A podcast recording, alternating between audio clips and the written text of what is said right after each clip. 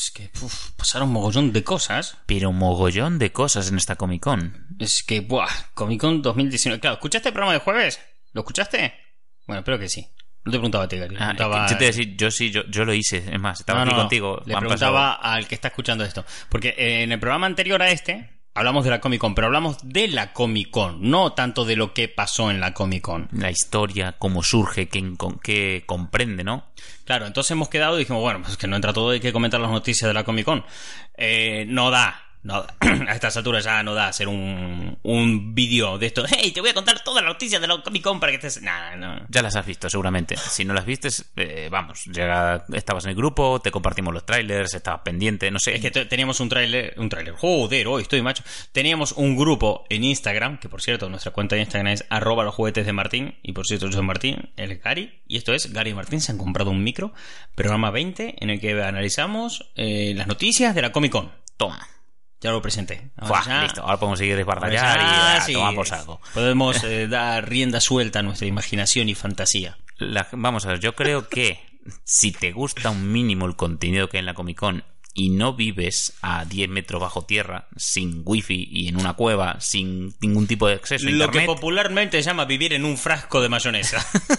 Exactamente, si no vives en un tarro de mayonesa, te has enterado qué cosas han pasado este fin de. Claro, entonces nuestra intención no es tanto hacer eh, un programa contándote las noticias de la Comic Con, sino como opinar, masticarlas, degustarlas. Por eso este es un destilado, ¿viste? Hecho con cariño, con tiempo, con fermentación. Un premium. Sí, un premium. Hay un- un- unas noticias de Comic Con de 12 años de barril que han estado ahí sacando ese sabor exclusivo. Uf, va- vamos a empezar. ¿Cómo se nota que no consumimos cosas premium? eh? No sabemos qué es lo bueno, las cosas de mucha calidad. Yo De- no es tanto eso, sino que a mí me pasa eh, eh, lo que llamamos con mi hermana el efecto Michael Scott. Mm. Que es, empezás a hablar de algo y no sabes a dónde vas a ir. y a mí me pasa mucho eso. eh, Es y mi hermana me lo tiene dicho. "T- A ti te pasa como Michael Scott, de prota de The Office, que tú empiezas a hablar y no tienes muy claro dónde vas. Yo soy así, yo empiezo con metáforas, empiezo algún chiste, empiezo alguna referencia y salgo. Y a donde me lleve, no sé dónde voy a ir ni dónde voy a acabar, pero yo tiro millas. Así es que muchas veces empiezo una frase y cuando voy a la mitad digo, no sé qué voy a hacer con esto, este chiste no tiene final, eh, lo vamos a dejar aquí, eh, hemos cancelado esta saga eh, de chistes y ya está, y me pongo otra cosa. El Farfly de los chistes. Sí, sí. Así que nada, mm, vamos a ir con las noticias, porque me metí en ese frigado de destilados y Sí. ahora ya no, No sales. no salgo. Noticias que ha pasado en la Comic Con. Cosas. Cosas. Quiero empezar con una que me rompió bastante el melón y que no me vi venir. Que es que Mattel ha anunciado, como todos los años, sus nuevas figuras de Pressing Catch, ¿no? Entonces anunciaron los nuevos luchadores, tal, porque bueno, para que no lo sepan, Mattel saca todos los años figuras nuevas de Pressing Catch con los nuevos luchadores y tal. Pero además de los nuevos luchadores, a los luchadores que ya había y que ya tenían su muñeco, les hacen revisiones. Si antes el luchador era malo, pues entonces salía con cara enfadado. Si ahora es bueno, sale con una sonrisa en su nuevo muñeco, ¿no? Entonces cada temporada adaptan el muñeco A la, sí, a la temporada de esa. Exactamente. Si ahora va con otro atuendo, pues le cambiamos el atuendo. Si ahora es campeón, pues de complemento trae un cinturón. Entonces, todas esas cosillas, ¿no? Pero a mayores siempre suelen sacar alguna figura especial de algún luchador que ya no está en activo, alguno que haya fallecido, a modo homenaje, y siempre alguna edición un poco loca, sacan alguna cosa extraña.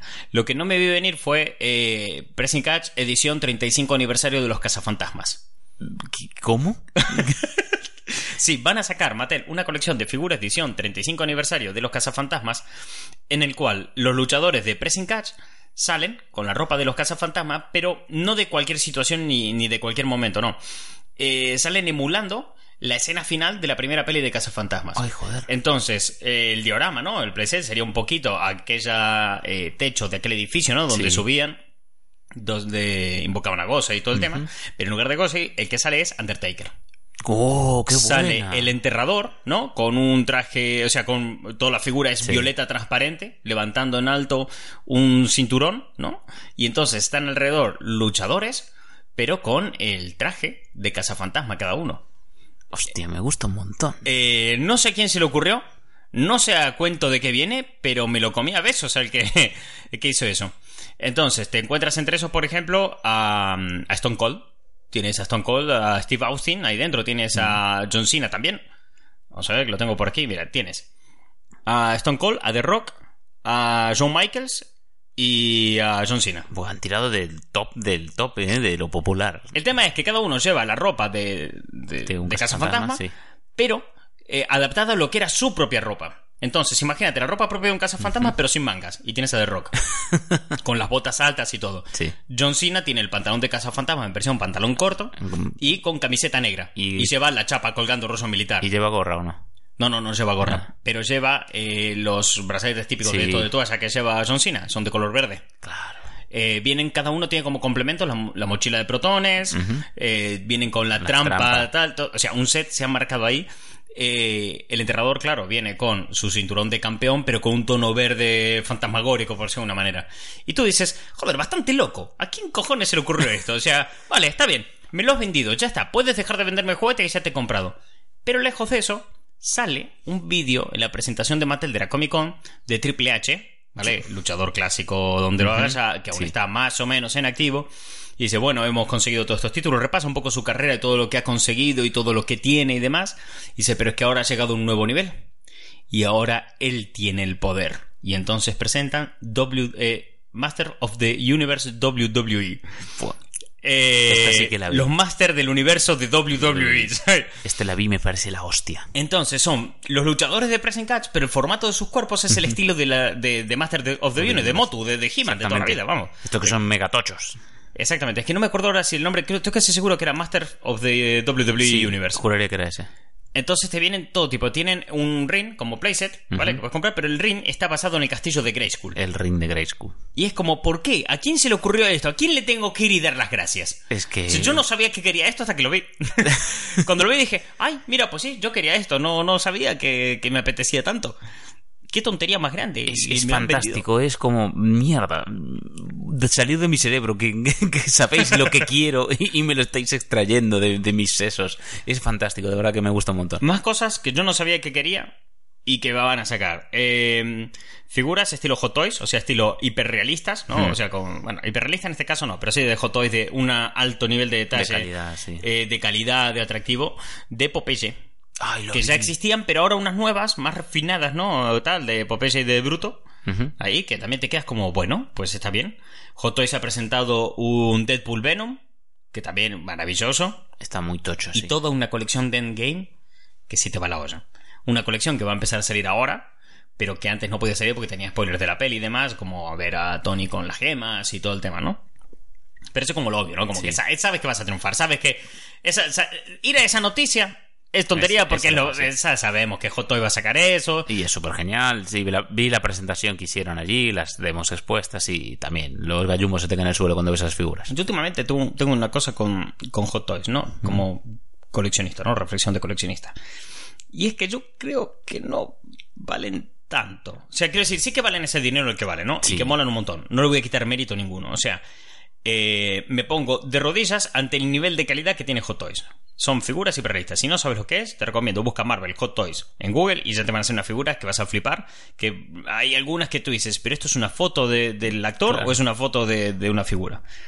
Pero tengo una movida en cuanto a colección de eso, que es que es una colección que se basa en lo ancha que sea tu cartera. Ah, por supuesto. No tiene el mérito, por ejemplo, de una cacería de juguetes, de salir a buscar un juguete y encontrar algo, ¿no? No tiene ese mérito de... Esa, esa sensación de cuando tú, por ejemplo, llegas eh, en una feria que de cosas de segunda mano o te metes en una tienda de tipo rastro y te encuentras un esqueleto igual al que tenías de pequeño. Ya. Ese punto a mí es el que me resulta más atractivo a la hora de hacer una colección, la búsqueda y captura.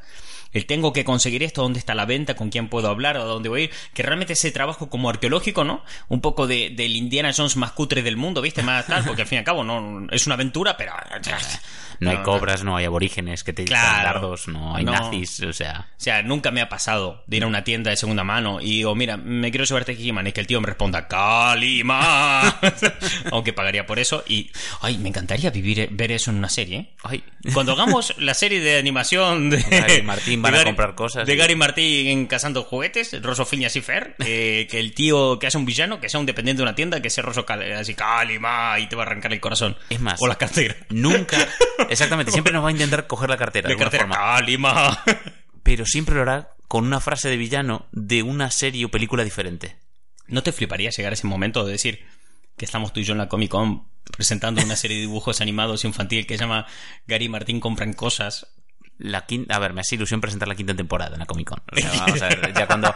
Es como. Vamos a ver, yo ya, eso ya lo doy por hecho, pero. Va a pasar. Esto va a pasar, es cuestión de No tiempo. sabemos cuándo, no, sabemos cómo. no, pero eso va a pasar. Entonces, una vez la das por hecho, pues ya has dado el primer paso hacia conseguirlo. Además, son muy finas y fer, con Sí. canciones por en medio y aventuras locas. Y un dibujo desenfadado, sí, lo veo. Sí, sí. Además, tú y yo de niños, cazando juguetes. Somos niños. y sí, sería genial, tío. Y pues eso, como ahora pues el hype que hay con Ricky Morty en la cuarta temporada, pues lo mismo. Nosotros vamos a dejar un espacio entre la cuarta y la quinta, muy largo, para que suba la demanda. Y Y, aparecer por sorpresa así en la y de repente nadie lo ve venir y ¡pum! Tenemos una nueva temporada en la que solamente se contará una historia centrada en hay que atrapar las figuras de cazafantasmas de Pressing Catch. Porque suena argumento absurdo de una serie de infantil, pero vivimos en ese mundo ahora. Qué buena época para estar vivo, la puta madre. Bien, pues más cosas que han pasado en la Comic Con y que se han ido enseñando así chachitas, ¿no? Eso, que sale eh, Batman Beyond, la de Batman del futuro. Sí. Pues la han remasterizado, la han pasado al 4K y la van a editar en Blu-ray completa. Toma. Y a tomar por el culo. ¿Por qué en Blu-ray en vez de no en contenido... no Yo sé, tengo, on- la, video on demand? Tengo la teoría de que DC está tramando algo con eso. De que están haciendo un tanteo de mercado a ver si gusta. Es, es por un aniversario que lo sacan Sí, de la vale. serie y todo el tema. Ya está ahí bien. Yo creo que DC está trabajando en algo. Yo tengo ahí. mm, mm, La, la Warner Vision. Tengo la mosca detrás de la oreja, la sospecha. Mi sentido arácnido empresarial se ha disparado y me dice: Aquí hay un globo sonda. El cosquilleo de Martín te dice que... Exactamente. En fin, más cosas que han salido. Hmm, Marvel Legends, Bien. The Endgame. Que tú dices, bueno, vale, ya bien. Sí, pero es que estas son de cosas que no salían en el tráiler y que hacen spoiler de la peli. Eso es. Que tiene algo maravilloso. Tú te compras toda esa colección, que hay figuras de Endgame y otras que son de otras cosas de Marvel, ¿no? Y cada una te viene con una pieza. La juntas toda y tienes una figura de acción de Thor gordo, con unas crocs, una gafa de sol para que no se te vea la resaca, Ay, el hacha, un albornoz rojo. Me flipa Thor gordo, joder. La quiero mejor esa figura. de acción de, eh, de la historia. Cosas exclusivas que vienen al Comic Con de, también de muñecos. Eh, Hot Wheels de Batman. Mm. Pero Batman mm, un poco roso años 60. De, De West. sépalo. Y después Hasbro dijo, mira, ¿qué podemos hacer este año para que Martín sea feliz? ¿No? Hasbro cogió y dijo, vamos a hacer una cosa, vamos a investigar un poco sobre Martín, vamos a buscar su historial de búsqueda en, en internet, a ver qué, qué es la cosa que más ha buscado reiteradamente en Amazon y en eBay desde que tiene, no sé, 16 años, ¿no? Entonces entraron ahí a mirar profundamente y dijeron, hostia, se repite mucho, se repite esto como que todos los meses lo mira a ver si lo hay y en la calidad que él quiere, ¿no? Ese, ¿por qué no lo fabricamos y se lo damos? Y entonces ha presentado réplicas escala 1-1 de los cascos de Power Rangers. No jodas. cascos de Power Ranger. Y la colección va a empezar con el casco de Tommy Oliver, versión Power Ranger blanco. Ay. Y yo lo vi y dije, te quiero, Jabro. quiero ir a darte un beso en, Ay, yo en quiero- los morros. Yo quiero el del verde, tío. Y ya si consiguen la daga para tocar la Eh, flauta. Tú y van a sacar llamas. Dagai.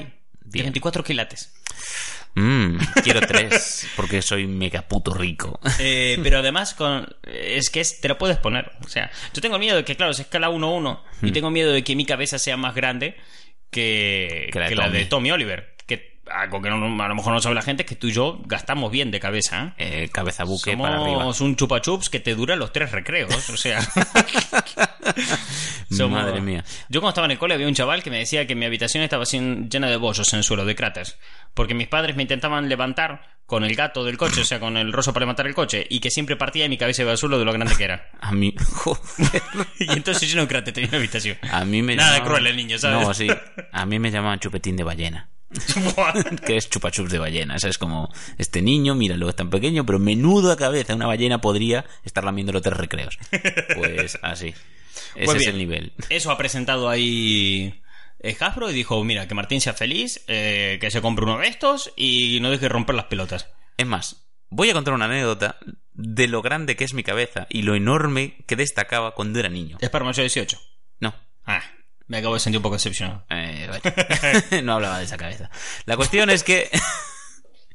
la cuestión es que cuando yo era niño, eh, el pediatra, pues la típica revisión y demás, mm, un día se fue a hablar con mi madre y yo no sabía que hablaba porque eh, médico, ya está.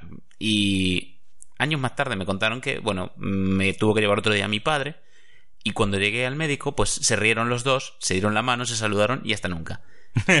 años más tarde me contaron lo que pasó. Que en una revisión médica periódica, pues tendría seis años, dijeron, a este niño hay que hacerle pruebas de gigantismo craneal. De, de- de macrocefalia. O sea, este niño Para es que la gente entienda el contexto de esta historia y entienda dónde viene la gracia, ¿cuánto mides? eh, 1,67. vale, gigantismo en un metro sesenta y siete. Craneal. El Eh, enano más grande del mundo. macrocefalia, ¿vale? Esto es tener la cabeza que no te cabe por la puerta. Eh, y dijeron, este niño hay que hacer unas pruebas porque me cago en la puta, es un retaco de mierda y mira qué pedazo de, de mm, buque gasta de cabeza. Y eh, El rico melón el ahí. Claro, el día que volví para hacer esas pruebas con mi padre, porque ese día por curro mi madre no me puede llevar, me llevó mi padre. Y el médico vio a mi padre, se echó a reír y dijo, ja, ja, ja, que es genético.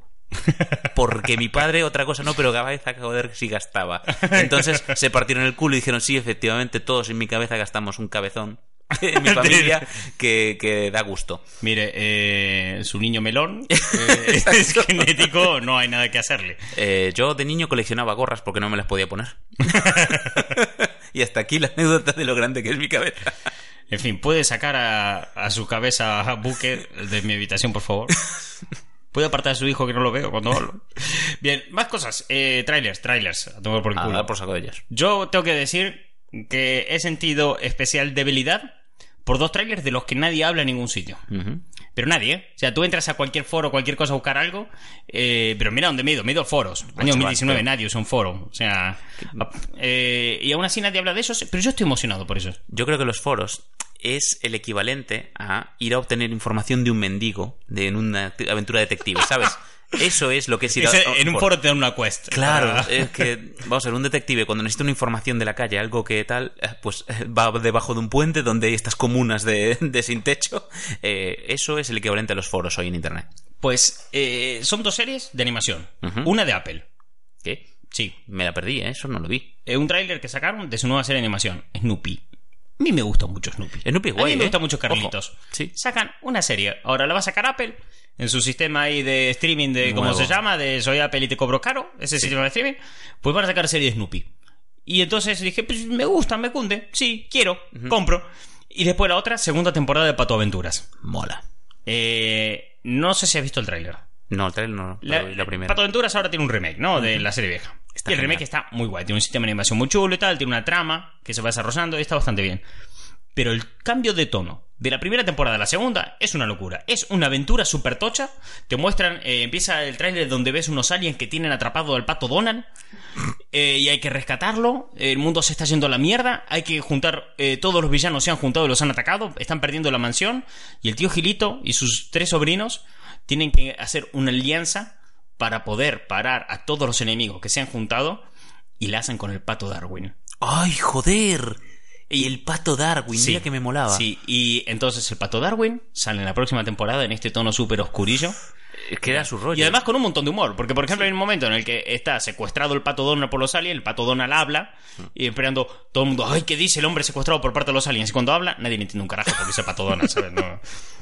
Y me ha gustado, me ha gustado. Es Lo he visto y dije, pues está bien. Es que hacia el final de la temporada hay un par de capítulos ahí que cogen un nivel de épica muy, muy tocho. Sí, sí, y, sí, y dices, hostia. Que no te lo ves venir, No, no. para nada. Es un... Yo creo que es en ese efecto Steven Universe, que empieza muy jiji, jaja, y de repente, ¡ay, la madre! ¿Qué es esto? ¿De dónde saliste? Steven Universe, otro, que ha sacado también Tráiler. tráiler de su peli, que se Es. estrena ya, ya en No, no queda nada. Y la gente se dio cuenta de un detallito del póster de la peli. Se volvió, eso fue antes de la Comic Con, Hmm.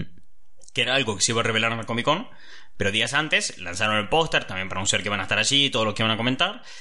Y esta tontería se hizo trending topic durante dos noches seguidas. O sea, estuvo ahí, de que la gente paraba hasta el punto que Cartoon Network tuvo que salir y tuvo que hablar. Buah, y chaval. es que el prota de la serie mm, tiene cuello. A ver, es que Además, es un punto en algún capítulo del final de la serie. A, a los que están escuchando, ¿habéis visto alguna vez este Universe? Les pregunto como si fueran Sí, sí, a sí. responder ahora, ¿sabes? O sea, estoy- Estás hablando en micro, Martín. Sabes que los podcasts funcionan solo en un lado. Solo es unidireccional. Luego Por ya si nos no- dejan comentarios. Por si no haber visto Studio Universe, para que entendáis esta revolución, es una serie que el prota es un niño y a los niños se los dibuja sin cogote. Ya. Y todo va sobre que es un niño y la inteligencia emocional de un niño, sobre todo, Además, en un rostro de superhéroes. Es un niño. Por decirlo de una manera, sin sí, spoiler, de ¿no? superpoderes y demás. Es un niño gordito, además. Es un, digo, pues, es un- tiene sus, sus chichas y, claro, tiene muchas bochechas también. Cabeza bastante grande. Es un niño. Entonces, claro, como debe tener, no sé, 11 años o así, es un retaco. No tiene cuello. Y es más, creo que en algún capítulo se habla de que no tiene cuello. Sí. y por eso la gente se quedó tanto con ese detalle de, ah, ahora tiene. Y se nota. Tú ves el póster y se nota la diferencia. Que hay una movida con Steven Universe. Si tú no has visto la serie, Hmm. ¿te parece una soplapollez? Totalmente, súper Eh, porque la gente que no ve la serie, que no ha visto, que me lo comenta, es una...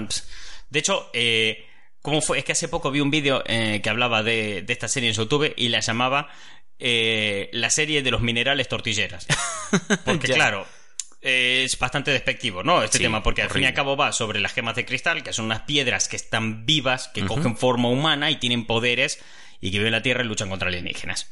Suena muy loco. Y además le llaman las tortilleras de manera muy despectiva, que no me gusta, porque eh, son casi todas mujeres y pues tienen romance entre ellos. Y la gente destaca mucho ese punto LGTB que tiene la serie cuando mm, tampoco es, No, es- lo más destacable de la serie. Para nada. De hecho, es más una comprensión de amor de todo tipo. eh, eso, entre dos personas que se quieren, entre familia, padre, hijo, Sí. eh, El tema central es el amor. Es el amor, punto. Es mm, de to- en todos los aspectos. ¿Qué Pero vamos? claro, te has centrado en eso. que os la recomendamos, que tenéis que verla, que está muy guay. Mola que no os dejéis llevar por prejuicios ni primeras impresiones ni nada, porque realmente si le dais una oportunidad, y os lo digo como persona que se resistía a ver la serie porque le parecía súper chota, Es verdad, estuvimos años dándole por saco a Martín para que la vea. eh, os recomiendo que la veáis, ¿vale? Que está guay. A mí me ha ganado. Yo de pase de... Mm. eh, a decir, joder, Dios, te viene la peli. Debe estar súper metido ahí en el rollo.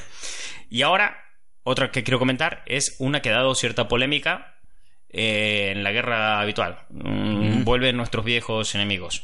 The Old los Dicks. The Old Dickinsons. The Old Dickens.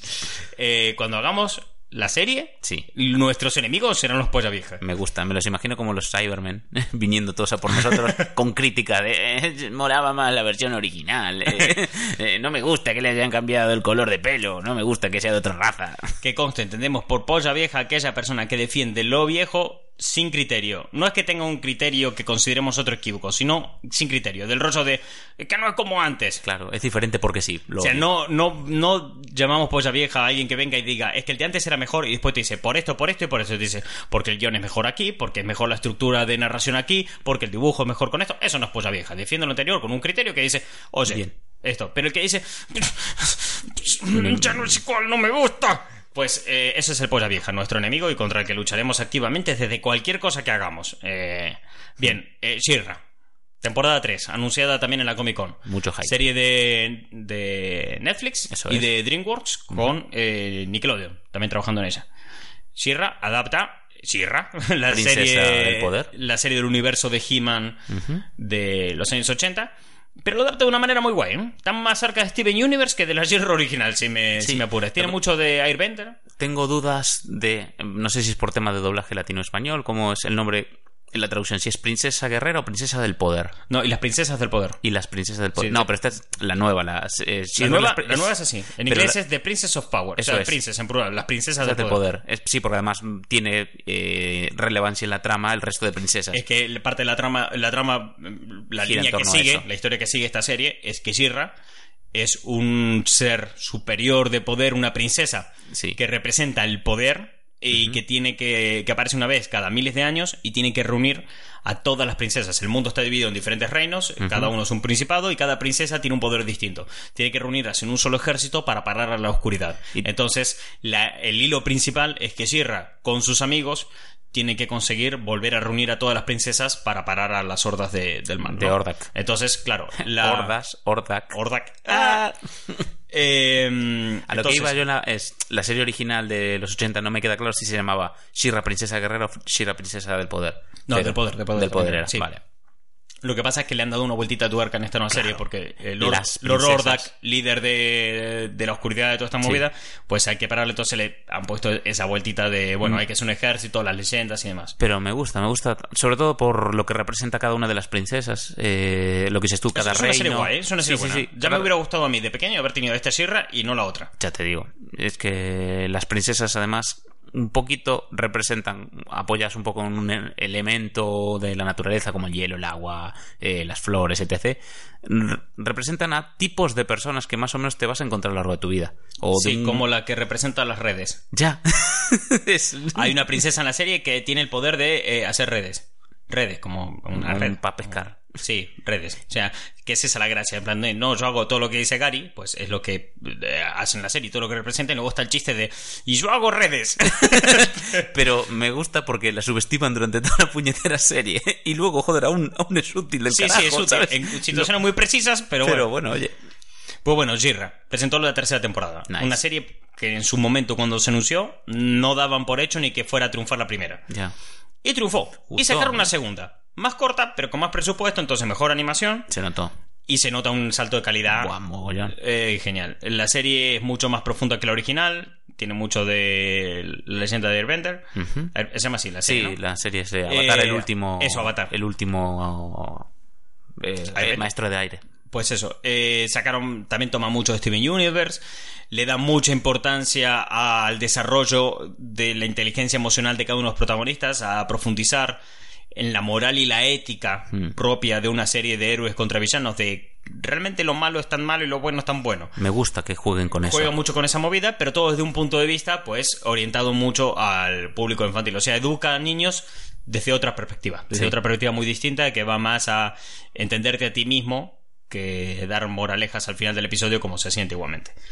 Pues la serie ha triunfado, la segunda temporada triunfó también, así que para esta tercera están tirando ya todo el mundo la casa por la ventana. O sea, es Netflix, a la mínima Sí. que le triunfa algo, empieza a cagar pasta ahí y a convertirlo en una prostitución de producto que pasan de tener una primera temporada de Stranger Things que mola bastante a una tercera de Stranger Things donde Coca-Cola sale 24-7 en la serie Sí. porque eh, han metido pasta y hay efectos especiales que lo flipas y más. Pues Girra, más de lo mismo. Lo mismo.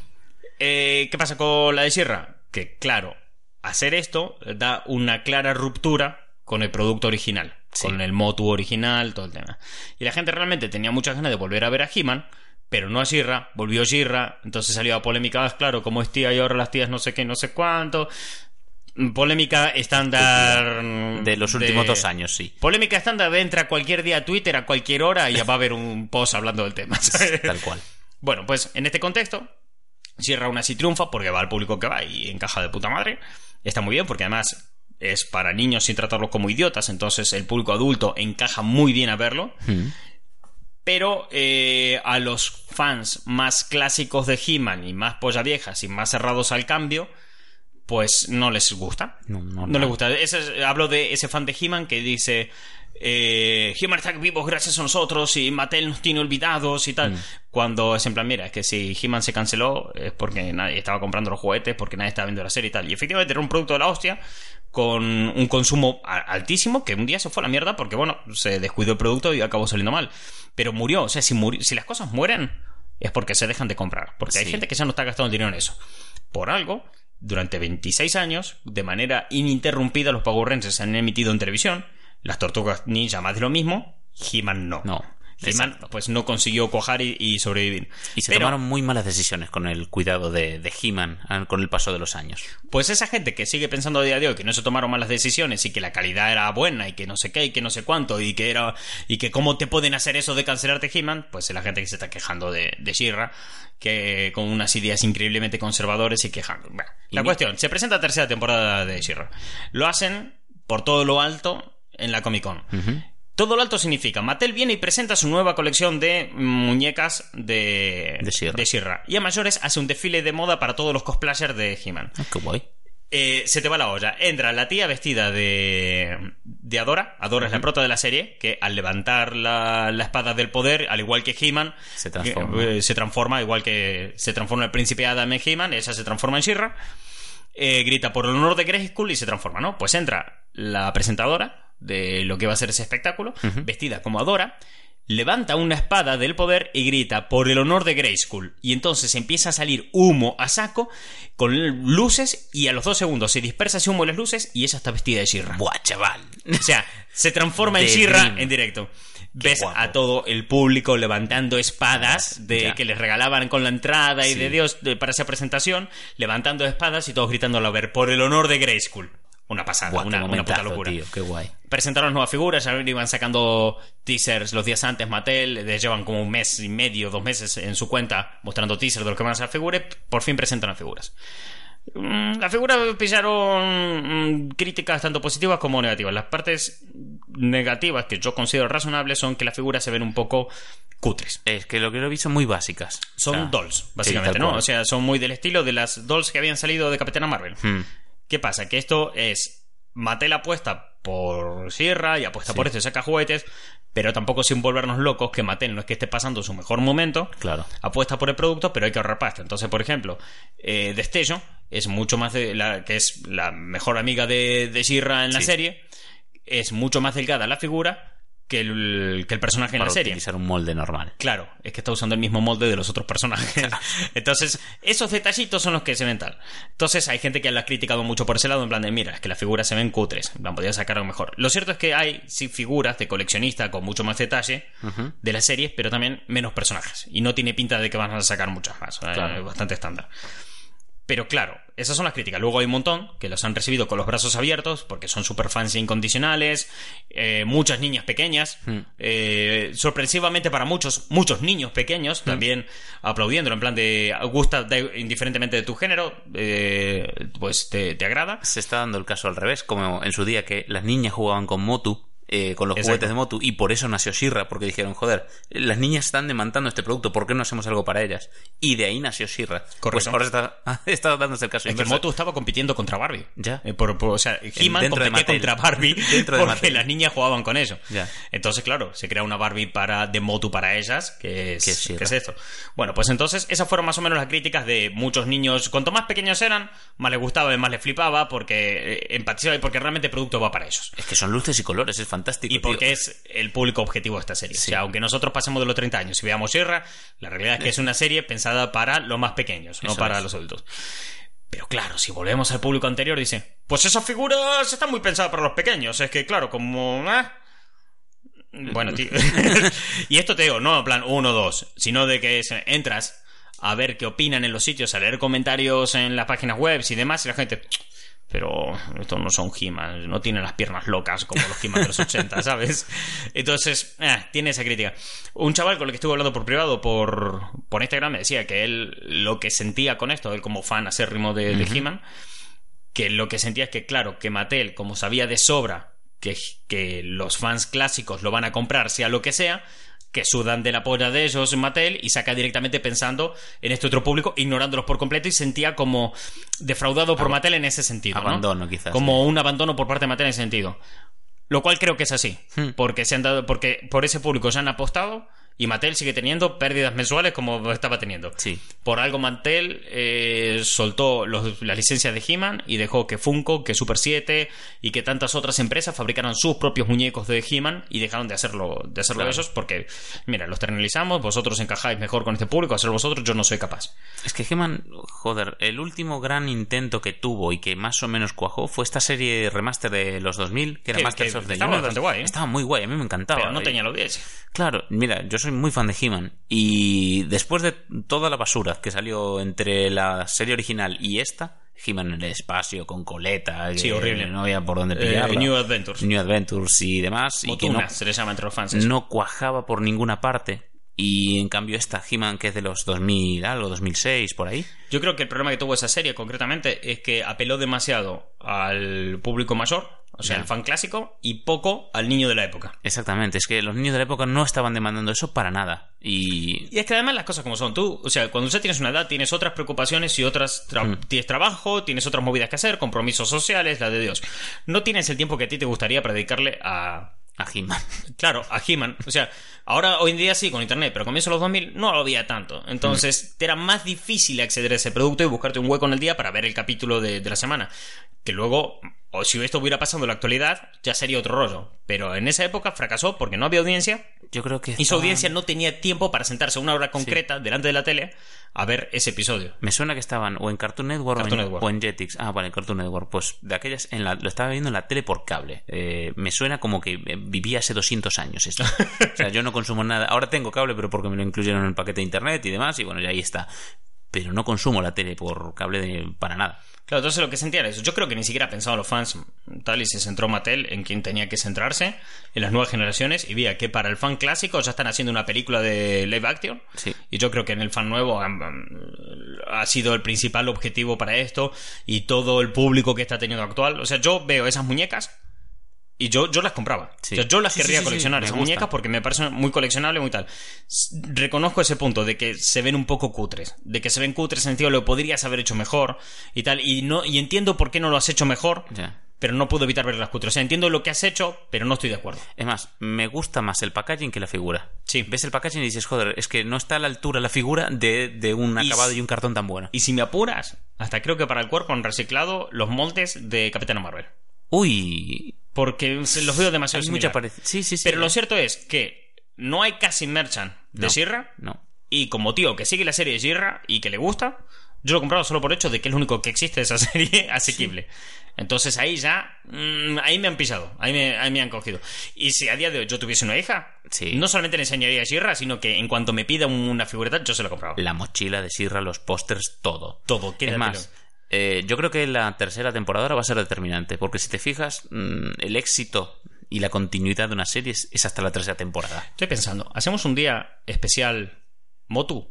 Me Hablar gusta. solo de, de He-Man y todas las boludeces que hay por el medio. Sí, porque nos podemos estirar bien largo, ¿eh? Sí, sí. Sí, sí, Así sí. ahora ya saltamos otra cosa. como- De hecho, gusta. el que está escuchando esto, si os interesa la idea de un día especial Motu, hablando de todo, eh, en su contexto, en todas sus movidas, porque pensar que es una marca que cambió para siempre la historia del merchandising de la cultura pop de una manera muy hardcore, Sí.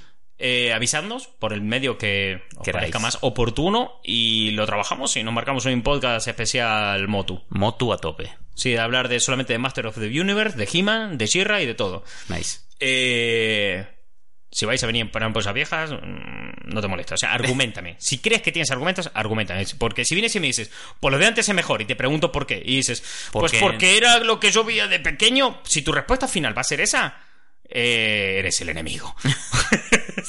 Uy, ha sonado muy John Connor en, en la cuarta de. Sí, de- Christian Bale. Eres el enemigo. Pues. Es en que, vez tío, de- me jodan. eres- si escuchas esto de la resistencia, pues escuchas esto, eres el enemigo. Exactamente. Eh, Esta semana bloquea otro. Eh. Pero esta vez no. eh, bueno, pero fue por otra cosa, no fue por Bosa Vieja. Este fue en Wallapop. Vamos a empezar a acabar a ser el bloqueo de la semana. Vamos a hacer una sección Sí. del bloqueo de la semana. me Martín, gusta, ¿a quién ¿eh? bloqueaste esta semana? Exactamente. Esta semana, vez de, de- porque me acordé ahora con el tema de Sí. eh, respuestas de, mierda, ¿no? Sí. Eh, en Wallapop. Tenía ahí a, a la venta unos Joder, movidos. Que te bloqueen en Wallapop, chaval. Uy, no es el primero. hay, que, hay que buscárselo. No es el primero. Hubo una vez que un fulano de Wallapop me llamó 30 veces. ¿Qué? 30 veces en 15 minutos. Lo bloqueé de la vida. O sea, Ay, lo- no. bien. Arroba policía, ¿eh? Sí, sí, tal cual. Pues bien, eh, resulta que, bueno, hay una- tengo unas figuras ahí a la venta y tal. Sí. Una movida. El tío me abre conversación. Yo me despierto por la mañana. De estos que están medio, medio boludo por la mañana, que acabo de abrir los ojos y miras en plan cuánto estoy, preguntándote de que no sabe. Bueno, cojo el móvil hablar ahora y veo que tengo una notificación de Wallapop. No sé ni en qué momento desbloqueé el móvil ni le di al botón. Mira el nivel de dormido que estaba. Y, en- y veo que el tío ha escrito: No me puedo creer que estés intentando vender este truño. No todo vale, Martín. Me pone yo. ¿Pero lo conocías de, de algo. no, ¿qué carajo lo voy a conocer? Yo miraba, entro en su perfil, no me suena de nada, nunca había comprado nada, nunca me había hablado el tío. yo, pero, ¿quién eres? ¿Quién, o sea, ¿quién, quién eres la policía de Wallapop, hijo de puta? O sea, acabo de despertarme. ¿Cómo, cómo podés ser tan mierdas? Bloqueado.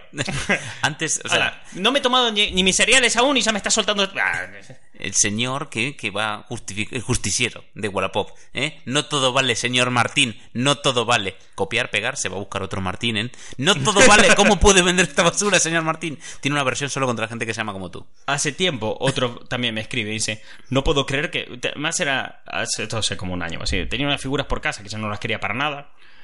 Eh, no, fue hace más, de hecho, fue ahora dos años o así. Y tenía.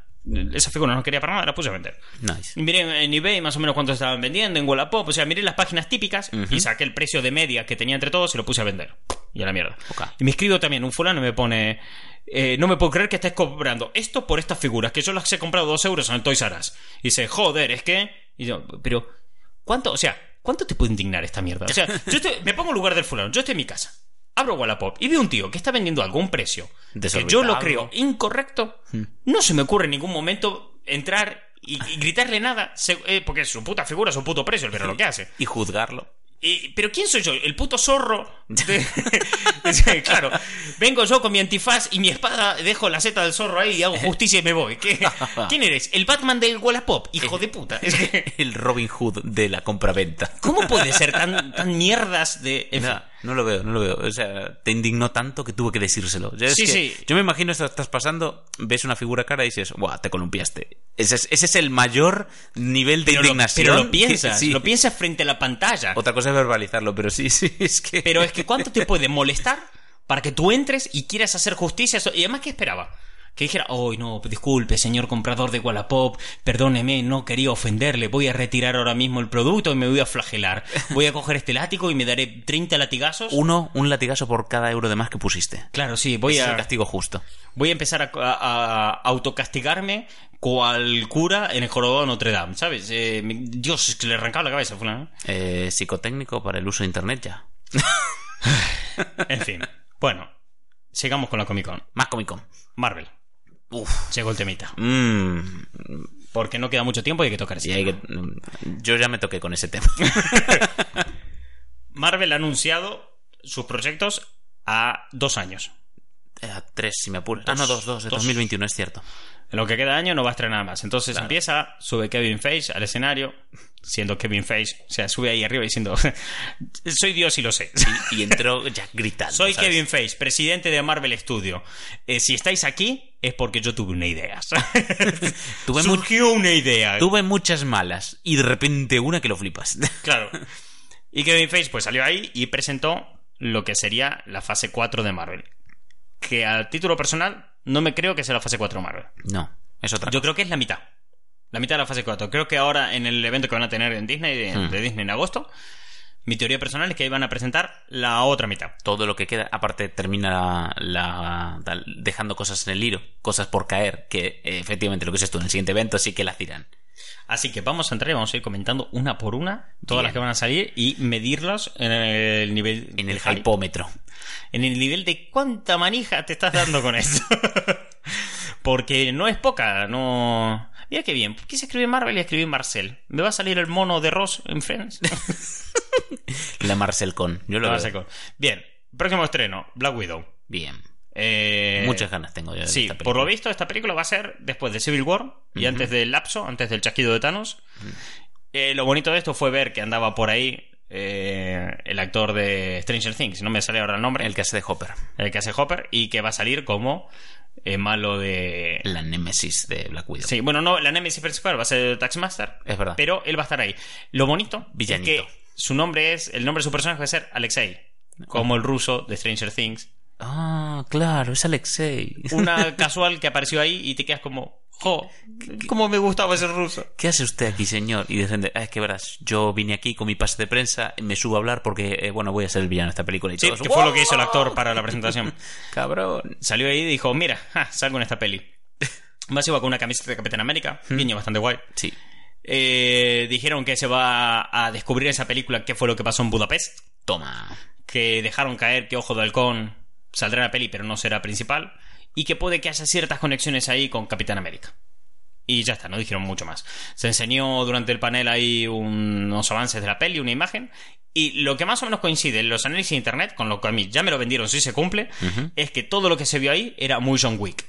Oh, Y yo soy muy fan de John Wick. es la hostia. O sea, yo era muy fan de la jungla de cristal y pensé que jamás en la vida en una peli de acción me iba a gustar más que la jungla de cristal.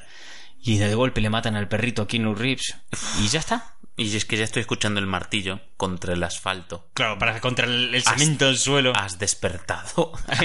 el fanatismo de Martín. Tal cual. Luego, los, et- los Eternos.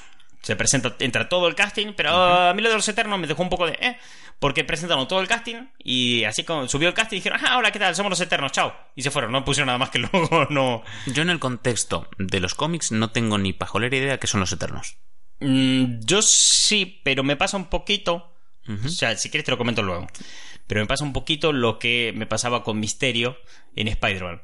Si te cuento Claro. qué hay en los cómics con Misterio, te hago el spoiler del giro argumental de la película. Y entiendo que mucha gente que sigue Marvel Studios, incluso sé que gente que escucha este podcast no ha leído los cómics, no tiene intención de leerlos. Entonces, Les claro, puede fastidiar, vale, te- vale, a lo mejor te jodo ahí el girito Ok. de la peli que puedes llegar a ver y tal. Solamente decir que eh, sus enemigos son los celestiales. Eh, para esta peli Sí. y los celestiales ya salieron en UCM. Sí. Eh, cuando están en Guardianes de la Galaxia, que van a entregar la gema del poder al coleccionista y ven que ya hubo otro que tuvo la gema del poder, que era un tío con un martillo que destruía un planeta entero, Sí. ese era un celestial, el que salía ahí. Ah. Y esos bichos gigantes, pues, en los Son enemigos de los que- Eternos. Mm. Y esta película va a estar ambientada miles de años antes que el UCM. Claro. O sea, a va a estar, pero Son mucho seres infinitos realmente, claro, en teoría. Yo solo te diré que esos. El- en el concepto celestial, en los eternos y demás, no quiero profundizar mucho por tema de spoilers. Dejan una cosita en la tierra que hace que en el futuro aparezcan gente con poderes. Pero bueno.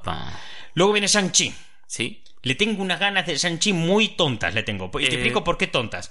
Porque no tiene pinta de que vas a ser nunca mi, mi peli favorita del UCM, pero el planteamiento me gusta mucho. Es muy, sí, muy guay. Hubo una cosa guay que me gustó de, de Shang-Chi en la presentación de Marvel, que es que salió ahí el actor que iba a ser de, de Shang-Chi, ¿no? Sí. Y resulta que el tío estaba como súper emocionado y con más hype del que podemos tener nosotros juntos de estar ahí. Porque el tío, el- esto ocurre el sábado, Hmm. pero es que el miércoles de esta semana no, el miércoles anterior hizo su primer casting para el papel. ¿Qué dices? El sábado siguiente hizo su segundo casting. Mm. En mitad de esa semana, lo de la semana anterior a Comic Con, le llaman y le dicen, confirmado, te pillamos a ti, tú vas a ser Shang-Chi. El próximo sábado vas a estar en la Comic Con presentando la película con nosotros. Y el tío, en plan, ¿what? En una semana pasó a ser prota del UCM. Eh, aún así ya le avisaron más que a Mark Ruffalo. Así a Mark Ruffalo le avisaron prácticamente en el día. En el a día lo fueron a buscar, eh, te estamos buscando, eh, te estamos esperando un fulano fuera, sal, ven, coge el avión. ¿A dónde vamos? A la San Diego Comic Con que vas a ser el nuevo Hulk. ¿Qué? qué-. Sí, sí, Mark Ruffalo le avisaron así. Salió de su casa cagando leches Le- a coger un avión. interrumpido, ¿sabes? Sí, sí, en- sa- sale de su casa, se mete en un coche, va, se mete en el avión, en el avión le van explicando los detalles de que él va a ser el sustituto de Edward Norton, baja del avión, se va hasta la Comic Con, se sube al escenario, ¡Ja, ja! soy un vengador. Y la gente se queda preguntando, ¿quién es este fulano? ¿Quién es este tío? Y él como, bueno, ¿qué hago aquí? Luego, eh, serie, WandaVision, en el cual, pues, protagonizado por la Bruja Escarlata y por Eh, Visión. La Olsen, ¿cómo se llamaba? Eh, Bueno, la que no es una de las La... gemelas. Sí, La que lo la hizo Olsen bien. que no es una gemela. Eso es. la cuestión es que los sucesos de esta serie eh, dan lugar a una de las dos pelis que más hype Sí. me han dado de toda esta fase. Que es Más que lo que ocurre en estas dos, en esta serie, habrá un cambio significativo para todo el UCM, el resultado de esta serie, que va a ser como súper importante en el desarrollo del, Sí. del universo cinematográfico de Marvel y sus consecuencias derivarán en Doctor Extraño y el multiverso de la locura, la primera peli de terror Peggy 13 de Marvel, lo cual me mete un hype Ya, tengo porque ganas. básicamente esto es lo que yo me esperaba cuando anunciaron por primera vez eh, que iba a haber do- peli de Doctor Extraño. Yo Sí. me esperaba una peli de Doctor Extraño donde Doctor Extraño ya tuviera sus poderes, ya fuera tocho y que hubiera una movida muy hardcore, muy jodida, un ambiente oscurillo y al final Doctor Extraño no está mal, pero es que es Iron Man quitando... De hecho, es que es lo que digo siempre, si tú a Iron Man le quitas la tecnología y le pones magia, pues tienes Doctor Extraño, porque la historia es la misma. Un tipo engreído que por un eh, accidente, pues acaba descubriendo un mundo extraordinario. que el- es el mismo planteamiento, es el mismo Sí, es- argumento. pero bueno, me, me gusta además que, que le den ese, ese enfoque de terror. Aparte me imagino Sí, ese es que terror es lo que digo. de- Creo que debería haber sido ese enfoque de... La primera es que era Iron Man con magia. Es lo Mm, mismo que acabo de decir ahora. Ya, pero es que no te estaba escuchando porque estaba buscando el nombre de la actriz Olsen en el móvil, Martín. Sí, sí. He visto cómo estabas todo el rato con- yo alargando en plan de ¿qué hace con el teléfono? A ver si... Y lo peor es que no lo encontré, así que da igual. bueno, Elizabeth. Elizabeth Olsen. La Hay vida que, con Gary. hay que quererlo. en fin. Eso, además lo estuve largando, a Sí, ver lo si sé, entra, a ver sé. si entra. No, no entra. No, no entré. Pues eso, que, que Doctor Extraño 1 es Iron Man con magia y, y yo quería realmente desde un comienzo este planteamiento, así que me flipa, me flipa la idea de una peli de terror. El protagonista de la peli es la Bruja Escarlata, Eso es. junto con Doctor Extraño. Y me mola porque además me parece que puede dar pie a un Dinastía de M o algo así en el cine y puede estar muy guay. Es que eso es la hostia, porque justo antes de Dinastía M es esa etapa en la que ella era como pupila de, que bueno, el Doctor Extraño se interesa por sus poderes porque son como magia, pero no, entonces de dónde salen. Y también puede dar pie a lo que se dijo al final de la... eh, justamente, si metemos Dinastía de M, es lo que dijo Kevin Feige al final, Sí. cuando estaba hablando de cosas, pero si quieres lo dejamos para después. Para después, para después. Vale. Seguimos con el calendario que han dicho. Después también, otra que estuvo guay, con detallitos lindos, fue la presentación de, eh, de Falcon and the Winter Soldier. Sí, yo eso también le tengo muchas ganas. Tuvo, a mí me gustó, que no fue gran cosa lo que enseñaron, pero fue linda. Fue, me- fue bonito como lo presentaron, subir ahí, sube el lector con su escudo del Capi, en plan, hey, soy el Capi, qué chachito, qué lindo. Es que además me hacen... No O sé, sea, fue un- agradable. Sí, decir. ellos dos en cámara me gustan mucho. Creo que tienen como mucha Química. mucha química, exactamente. Esa pareja se ha explotado poco en las pelis porque tampoco ha dado margen a más. Pero yo creo que el momento en que te das cuenta que digo, estos tíos molan, es cuando en Soldado de Invierno. en Soldado de Invierno se está, eso, se está morreando con la, so- la nieta de, de la que era su novia, de Peggy Carter. Sí. Y los otros están mirando Un poco turbio eso también. ¿eh? Sí que es raro. Me- en plan de... Me voy a enrollar con la nieta de la que casi fue mi novia. "Mm, Está feo. A ver, Steve, a ti te lo dejamos pasar porque has estado 70 años en el hielo, entonces no queda tan raro, pero... Eh. Ha esperado un tiempo prudencial. De Eh, hecho, sí. no lo hizo hasta que Peggy falleció, ¿sabes? Pasa un poco, viste, como con un trauma ahí jodido que te... Que, no sé. Fue un funeral de la abuela y al día siguiente ya estaba metiendo ficha. Sí, es. estaba esperando que les pichara para... La cuestión es que, eso, los ves mirándose en el coche y mirándole y digo, "Eh, estos tíos molan, ¿sabes? Sí, sí, lo ves como con esa mirada cómplice de... ¡Eh! Nuestro colega ligado. Tal cual, pues... eh, Anunciaron que el enemigo de esta serie va a ser el Barón Zemo, eh, enemigo de, De- del Capitán América, el soldado de Civil War, De Civil War. que va a estar con la capucha clásica de, Me de encanta los el actor. cómics. Además, me flipa ese actor. El actor tío. es muy guay, Sí. muy guay. Eh, otra serie que van a sacar es Loki. Hmm. Loki está muñeco, entonces han utilizado el Loki de la de, De lo que 2012 ocurre en, en Endgame. Endgame, eso es. O sea que va a estar ambientada en otra realidad, en una realidad paralela. Y a mí me gusta mucho esta serie por el planteamiento que trae de base, que es un Loki, que si lo piensas es un Loki que acaba de darse cuenta que fue manipulado por Thanos, un Loki derrotado, un Loki que no puede volver a Asgard, un Loki en un universo donde Thanos sigue dando vuelta por ahí y no está muy contento con él, y con una gema del infinito dando vuelta por el universo. Y además... Solo, ningún sitio donde ir, nada. Lo has perdido, perdido todo. No Y- te queda nada. Pero tienes el tercer acto en tu mano. Ya. Y vas a dar vueltas por ahí. Pero además piensa que es un Loki al que, bueno, acaba de... Eso, lo que dices tú, después de esta primera derrota, mm, no va a tener todo el aprendizaje que tiene ah, con el Loki de Thor Ragnarok. Y el de. eh, y el de la segunda de Thor también. Por eso, eh, a lo que voy. ¿Sabes que la segunda de Thor nunca me ha molestado eh, memorizarme el nombre porque me gusta mucho llamarla Thor 2. Porque es lo que es esa película. es un tordo. Me sigue gustando mejor que la primera. Sí. Me gusta más que la ¿Y sabes por qué mejor que la primera? Porque Idris Elba en esa peli salta y se caga a palos con una nave espacial. Entra en una nave en Asgard y él salta a pegarse con esa nave. Y, Y ya solo por eso es mejor película, porque Idris Elba mola, pero si le está metiendo un puñetazo en una nave espacial, mola, más. Exacto. Pues a lo que iba es. eh, piensa en ese Loki que, lo dicho, acaba de tener una primera gran derrota. Donde estaba intentando demostrarle a Odín que él era pues la hostia y que además iba muy a joder a Thor eh, para humillarlo y quitarle Midgar, que era su, su tierra protegida por él. Y falla en todo lo que pudo haber fallado y le sale como el culo. Con más enemigos si cabe de los que ya tenía. Cuando además venía muy crecido por el tema de que había muerto, lo Sí. resucitan para esta mierda al tío. Eso es. Y es como, bueno, ahora sí, ahora lo peté, ya, ya está, ¿no? Pues le falta todo eso. Entonces yo creo que puede estar muy guay. Luego anunciaron también la serie What If, ¿Mm? una serie de animación donde van a estar los propios actores del UCM, casi todos, Sí. dándole voz a sus personajes en, en esta serie y donde va a estar eh, narrada por el vigilante, The Watcher. Que para que no conozca a este personaje, porque solamente ha visto las pelis, si os fijáis en Guardianes de la Galaxia 2, hay un momento que están dando estos saltos eh, de agujeros de gusanos, Rocket y, y Yondu, y pasan por un sitio donde está Stan Lee hablando con unos tíos enormes que están escuchando su historia. Unos cabezones que podían ser de mi familia por la genética de menuda cabeza tiene. Pues estos personajes en el universo Marvel son personajes que se dedican a eh, salvaguardar la historia del universo. Entonces, cada vez que hay grandes eventos importantes en alguna parte del universo o en algún universo, ellos se acercan y están presentes, lo observan y lo memorizan para que quede ahí guardada la historia. Bien. Esta serie se basaría en que estos personajes, eh, concretamente uno de ellos, ve todo lo que ocurre en todos los multiversos y en cada episodio contaría un universo paralelo en el que está ocurriendo una cosa. Eh, claro, no se dijo nada más que esto y que el primer episodio va a estar eh, centrado en qué hubiera pasado si el Capitán América hubiera sido el agente Carter en vez de Steve Rogers. Uh, Con los propios actores poniendo voz sí. animación. Esto fue lo que se anunció. Pero ¿qué pasa? El logo de What If de la serie es el mismo estilo que de la intro de Marvel Comics, de, de- de Universo Marvel, ¿no? Entonces cuando tú ves una peli de Marvel aparece el logo de Marvel con una música muy épica de fondo y las letras tienen como imágenes de las, de las películas, ¿no? O sea, Sí. no sé si me explico. Que se va haciendo un zoom Eso es, ah, desde las ah. letras hacia atrás y tú ves que en las letras pues se está proyectando la serie y demás. Si tú coges el logo de What If, que está hecho con la misma letra y con la misma idea, y haces zoom a la esquina inferior, a la esquina superior izquierda, verás que hay Marvel Zombies.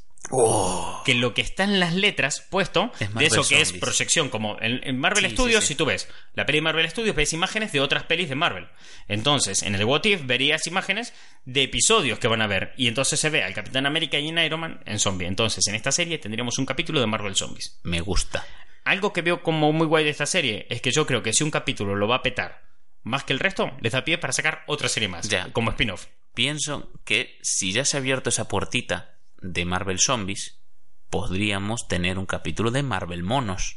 Sí. Porque eso No, existe. podríamos y deberíamos. De- yo quiero un capítulo de Marvel Sí, sí. Monos. Que eso existe, esos cómics lo hay. Esa es una parte rara de Marvel que... que gracias a Dios existe. Porque Sí, pero que nunca veremos en el cine.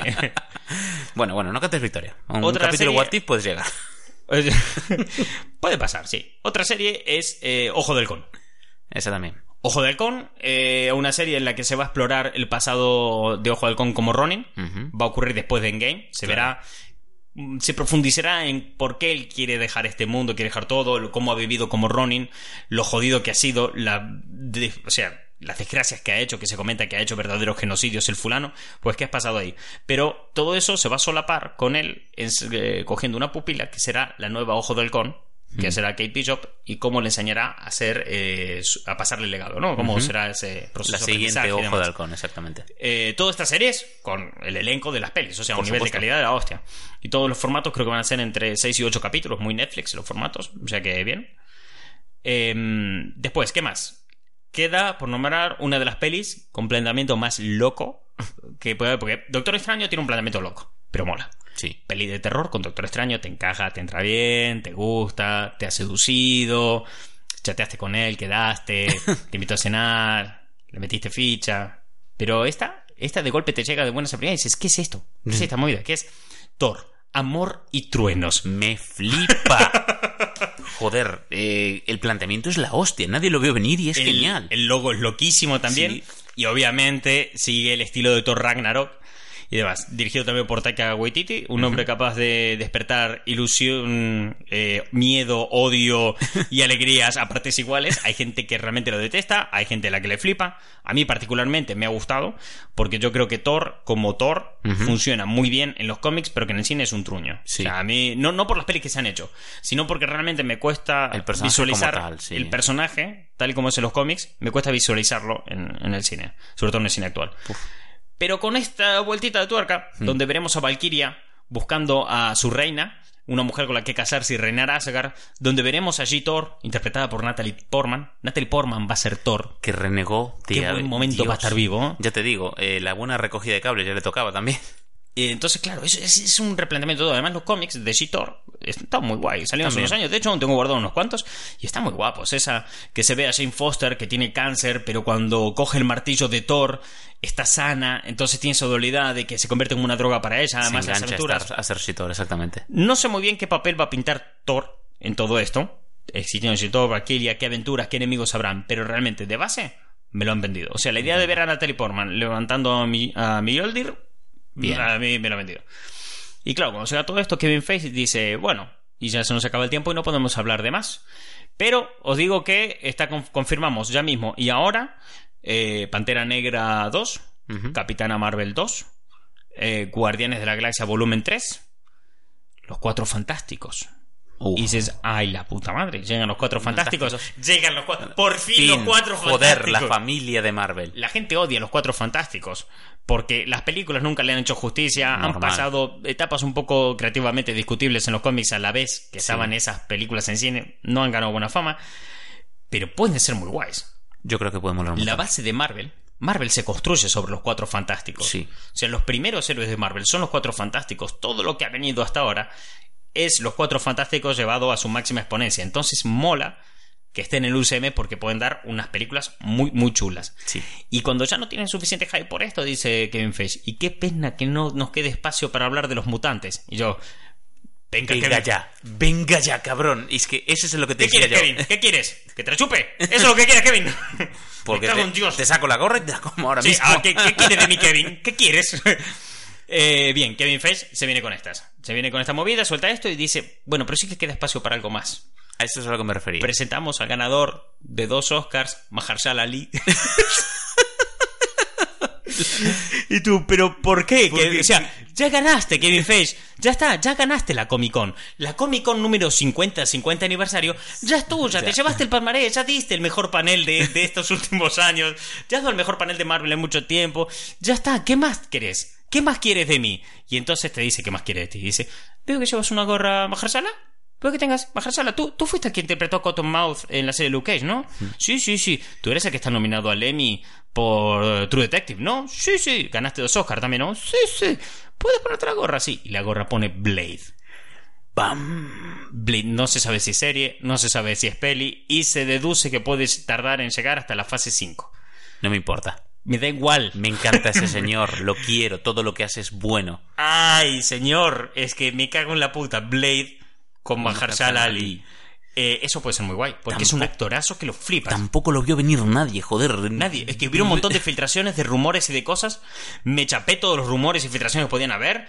Habían hasta rumores de que a lo mejor andaba Ryan Reynolds escondido por ahí y lo Sí. iban a subir de sorpresa. Todo el mundo estaba esperando a que Pero no. Y... El que estaba escondido y que iba a salir era Mahershala Ali. Uf, Claro, todo el mundo decía, hay un actor escondido. Bah, Deadpool 3. Y además todo el mundo dijo, bah, que aquí van a decir algo de Deadpool Spider-Man. en el UCM, exactamente. Sí. No, no, no. Un. Spider-Man Venom, hay un crossover. Ay, Dios mío. ¿Qué Comic Con? Sí, qué Comic-Con. Por eso decía, lo de los mutantes se lo están guardando para su siguiente. Es al hilo lo que venía de lo que dijo al final. Se lo están guardando para la siguiente. Sí, entrega. el mes que viene en Disney, la Disney Expo, va, va a salir. O sea, va- se va a hablar de eso. Y van a explorar, yo creo que de ese hasta 2021 quizás concreten más o estiren quizás hasta 2022. Yo creo que ¿Por esta? Comic Con para Marvel ha sido mucho toma de contacto con el público, a ver cómo lo reciben, que para eso será muy útil hacer esto en la Comic Sí. Con, porque ellos habían dejado de ir con las películas de Marvel a la Comic Con para anunciarlo en su propia expo, pero que les cundía venir para esa toma de contacto con el público, de ver cómo lo reciben, cómo les llega, qué les gusta, qué no les gusta. Entonces yo creo que les ha sido útil y que ahora lo que queda lo acaben de presentar, lo, lo que queda lo gordo, porque si te Sí. fijas aquí, han presentado un montón de series y de películas, pero no dejan de ser cosas que más o menos todas o ya las conocíamos o había rumores. Pinceladas, sí. Claro, ahora lo gordo, yo creo que va a venir en la, En la en la Disney Expo de. Disney. Hmm. Yo creo que va a venir ahí. Y con esto acabamos el programa ya de dos programas de la Comic Con, chaval. Dio para mucho. Y sea, si estos- queríamos, nos estiramos, pero nos hemos cortado. Sí, sí, porque además estos dos programas te sientan la pauta, o sea, lo que hablamos aquí nosotros, sienta un poco la pauta de lo que está por venir, Hmm. de lo que queda de año. Porque aún queda año, estamos a, a julio, pero telita, Menudo año queda. telita, que Star Wars está ahí, que Sí, te acaba. siempre, ¿eh? Como este programa, programa número 20 de Gary Martín se compró un micro. Eh, 20 ya, ¿eh? 20. 20, qué jovencito el programa. 20 ¿Te das cuenta? años. Tiene 20, 20 programitas. Es como, ay, todo es ilusión, todo es nuevo. De... Todo, Ay, qué lindo, está cogiendo forma, está cogiendo identidad, personalidad. Sí, sí, sí, ya Ah, cosas que se repiten. Ya tiene sus propias memes. Tiene sus propias memes. Eh, tiene sus propias memes. Sí, hablamos del poliaverso si quieres, pero eso mejor para otro programa. Sí, es que tengo un tema con el Polisaverso. Es que la gente pide Polisaverso. Y yo eh, estoy un poco reacio con ese tema. Porque al fin y al cabo no, no deja de ser que estamos jugando con el nombre de una persona.